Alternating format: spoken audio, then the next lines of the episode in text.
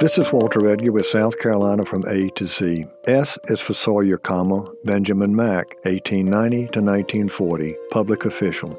A native of Aiken County, Sawyer graduated from the University of South Carolina. After service in World War I, he became the first secretary of the State Budget Commission. In 1925, Sawyer became secretary of the Highway Commission. Politically astute, he became chief highway commissioner in 1926. During his remarkable tenure in office, Sawyer survived many political controversies while superintending the steady growth of the Highway Commission. He lobbied successfully for state, not local, funding for highway construction through state issued bonds. And he twice successfully resisted attempts by governors and the General Assembly to divert highway funds to balance the state budget.